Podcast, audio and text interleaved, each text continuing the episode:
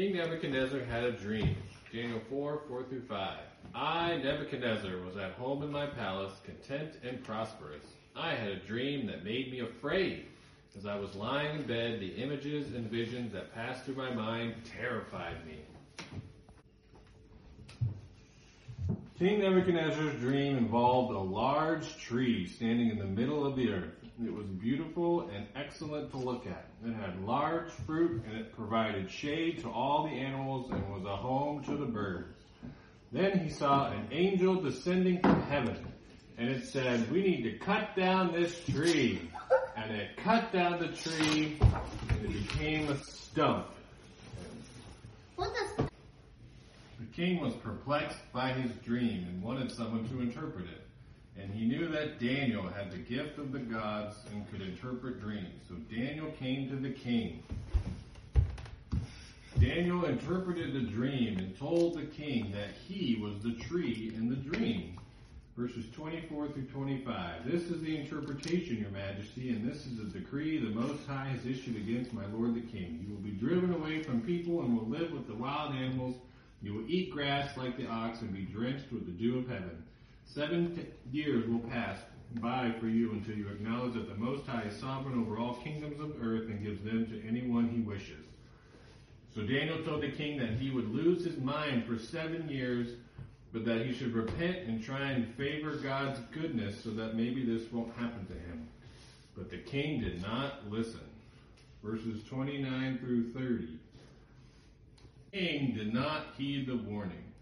Verses 29 through 30. Twelve months later, as the king was walking on the roof of the royal palace of Babylon, he said, Is not this the great Babylon I have built as the royal residence by my mighty power and for the glory of my majesty?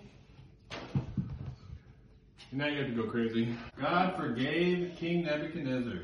Verse 34. At the end of that time, I, Nebuchadnezzar, raised my eyes towards heaven, and my sanity was restored. Then I praised the Most High, I honored and glorified him who lives forever. King Nebuchadnezzar learned his lesson. Verse 37. Now I, Nebuchadnezzar, praise and exalt and glorify the King of heaven, because everything he does is right and all his ways are just, and those who walk in pride he is able to humble. Since the king trusted in his own power and not in the power of God, God cast him out into the wilderness for seven years. His nails grew long, and his face was dirty, and he had to eat grass off the ground like cattle, and he lived like a wild animal.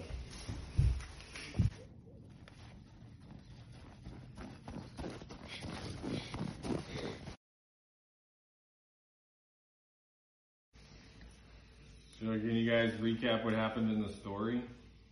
um Who, who was it mainly about? King Nebuchadnezzar? And what what happened to him in the story? He became a very disgusting person.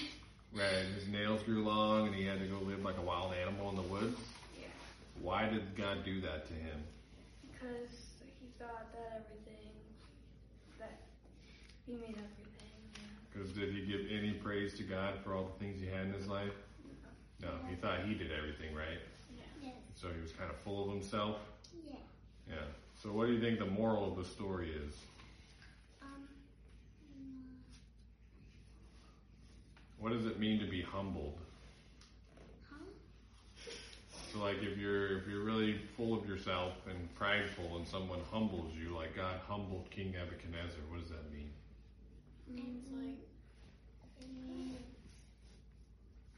Did he teach him how to uh, not believe that he that everything was because of him, but that it was because of God? Yes. Yeah, and he was able to glorify God at the end, right? Yes. Yeah. So he learned that he needed God. Yes, and we need God too, right? Mm-hmm. Yeah. We can't really do anything without him, can we? No. All right, guys, we're going to sing Jesus Loves Me.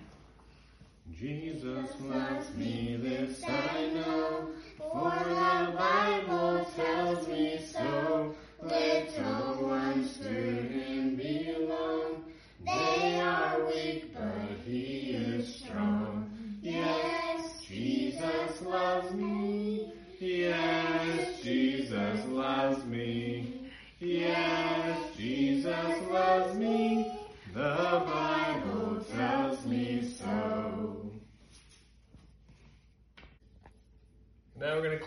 Prayer.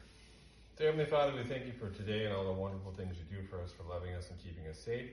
Thank you for allowing us the opportunity to learn more about your word, specifically about how King Nebuchadnezzar was able to be humbled and realize that he wasn't in control of his life and that the things he had wasn't his own, but everything, Father, that he had was because of you and because of your blessings. Help us to understand that you work in the same way today and that we should always be thankful and grateful for what we have, knowing that it's not of our own means that we have such things, which is because of the power and the glory which is you and which comes through your Son Jesus. Forgive us of our sins, help us to walk in the right way so that at the end of our lives we can come home and live with you.